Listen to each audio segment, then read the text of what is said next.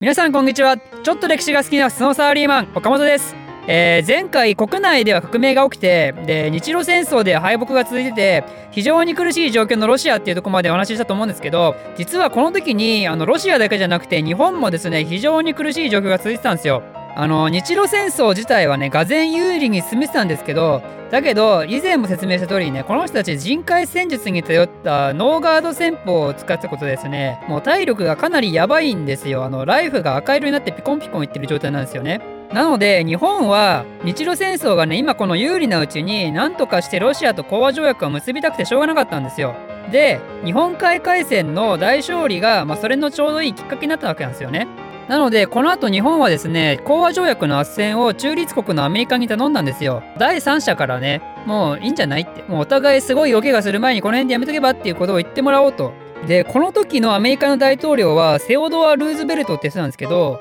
実はこの人のね、大学時代の同窓生に、その時の日本の役人でね、もともと面識あった人がいて、でそこのコネを使ってなんとかあのアメリカに頼むことができたっていう話もあります。この講和会議が開かれた場所がアメリカのポーツマスなので、なのでこの時に締結した条約をポーツマス条約と言います。まあ非常に有名ですよね。ポーツマス条約を結んだって言っても、実はそんなに簡単な話じゃなくて、そこの締結に至るまでものすごい濃密なドラマがあったんですよ。ポーツマス条約をテーマにね、おそらく映画1本簡単に作れちゃうぐらいね、すごいストーリーがいっぱいあるんですよ。まあ、今日はね、ちょっとそんなに細かく説明しないですけど、まあ、ぜひ、この動画でね、興味持っていただいた方は、一回自分で細かく調べてみていただけるといいんじゃないかなと思います。で、早速その中について説明していきますけど、あの、ポーツマス条約のね、講和会議の、まず主人公たち、日本の全権大使は小村寿太郎っていう人で、ロシアはあのビッテだったんですよね。以前ね、彼左遷されてたって話をしたと思うんですけど、だけど、ここの時点でまた表舞台に戻ってくるんですよ。で、ビッテってもうニコライ2世からね、結構嫌われてて、あの、以前もね、朝鮮なんか行かない方がいいみたいな、そういうところで意見の相違とかも出てきちゃったから、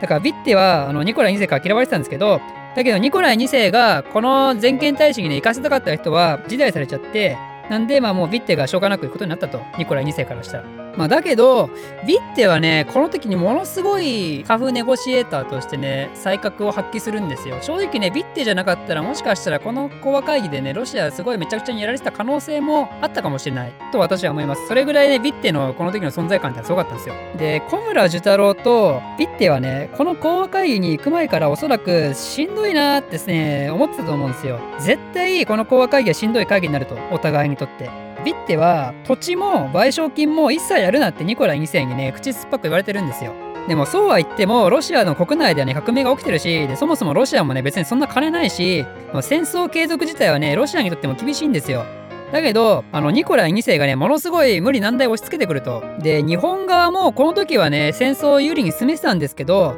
だけど、小村寿太郎はね、あの、ロシアの方がこれで日本に対しても負けを認めるってことはね、絶対ないっていうのは思ってたんですよ。まあ、正直言うとこの時に国民からの期待ってものすごかったんですけどもう日露戦争大勝利みたいなイメージを持たれてたんですけどだけど小村千太郎はその時はものすごい冷静で日本がねこの講和会議の後に絶対ハッピーな結果になって戻ってくることが最初から思ってなかったんですよ。だからこのビッテも小村寿太郎も私はあのものすごい冷静に物事を見れる人だと思ってて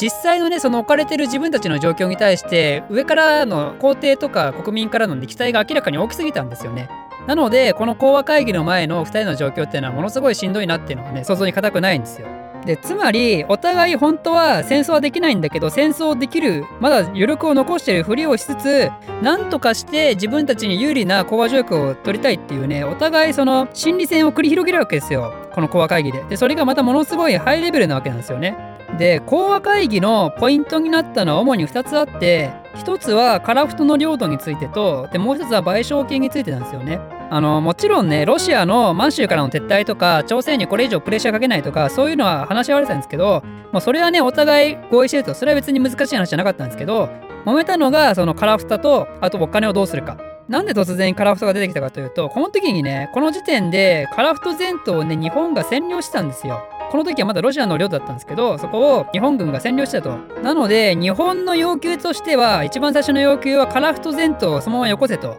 それプラス今まで日本が使ったお金をね全部賠償しなさいと。でそれに対してロシアの最初の返答はどっちも無理。でここでお互いの意見の相違が出てこれによってこの講和会議はもつれることになるんですけどこの時にねその日本とロシアお互い持ってたカードはあ嫌なの？嫌なんだ。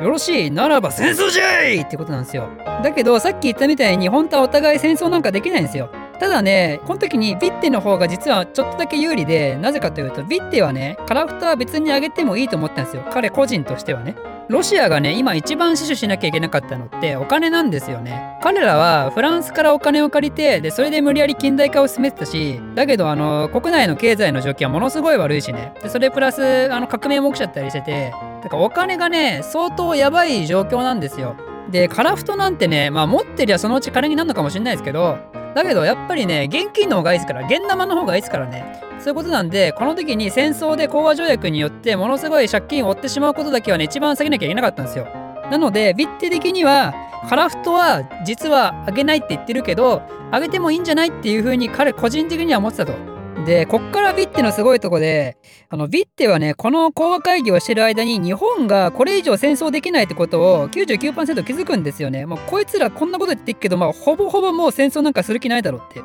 で、それで戦争継続っていうのはもうその時点でないなっていうふうに思ってたんですけど、だけど万一のことを考えてね、毎日戦争するなんてこと言われないように、日本にね、釘を刺すんですよ、間接的に。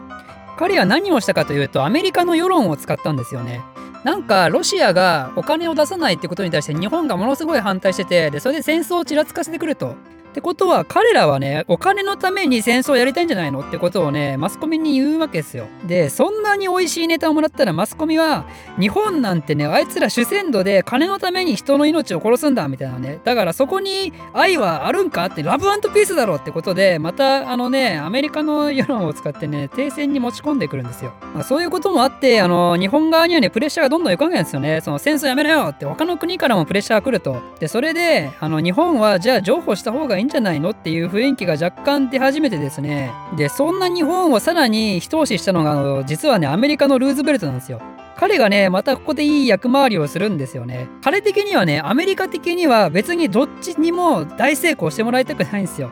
まあ、だってね、アメリカだってアジアに進出したいし、そこでロシアが、あの、ここでボロ儲けしても、日本がボロ儲けしても、どっちにしてもね、アメリカにとって多分いい気分になんないんですよ。だから、ルーズベルトはニコライ2世に手紙を送って譲歩した方がいいんじゃないってことを言ったり、日本にも同じようにお金だけはちょっとね、厳しいんじゃないっていうことを言ったりするわけなんですよ。で、これでニコライは、ハラクトの半分は上げてもいいよってことを言うんですよ。で、日本も日本で、えー、じゃあカラクトの半分で手を打ちましょうということで、これでコバ条約が締結されたと。ということなのでまとめると、えー、南カラフトはね、日本は手に入れたけど、だけどお金は一切ロシアからもらえなかったと。まあこれね、客観的に見るともう日本はやっぱりね、全然ダメですよ、この、この講和条約は。だってもうカラフトそもそも占領してるしね、なんでそれで北半分を彼らは放棄して、でそれかつお金もらえないんだと。ということなんで、あの客観的に見ると日本がやっぱりね、負けちゃってるんですよね。まあだけどこの時点の日本が一番避けなきゃいけなかったことは、戦争継続ですから、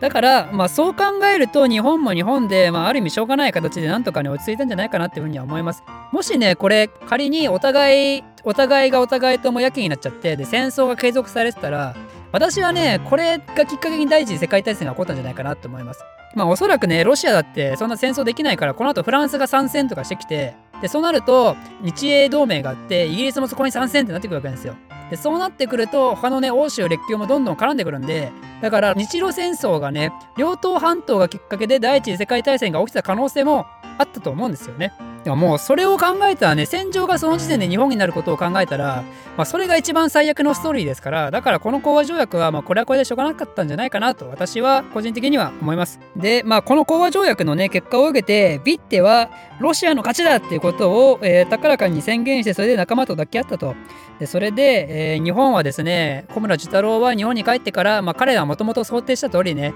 国民からものすごい怒りを食らって、えー、彼はそのまま悲しい人生を えー、寂しい人生を送ってしまったと。ということで、えー、ポーズマス条約が起きたのが1905年なので、これの覚え方は、一級激起こ ポーズマス条約の結果に一級激起こってことで、まあ、あの、非常に便利な語呂である一級激起こを覚えていただければいいんじゃないかなということで、今回は以上です。この後の続きはまた次回説明したいと思います。この動画を少しでも面白いためになると思っていただいた方はいいねとチャンネル登録のほどよろしくお願いします。ではまた。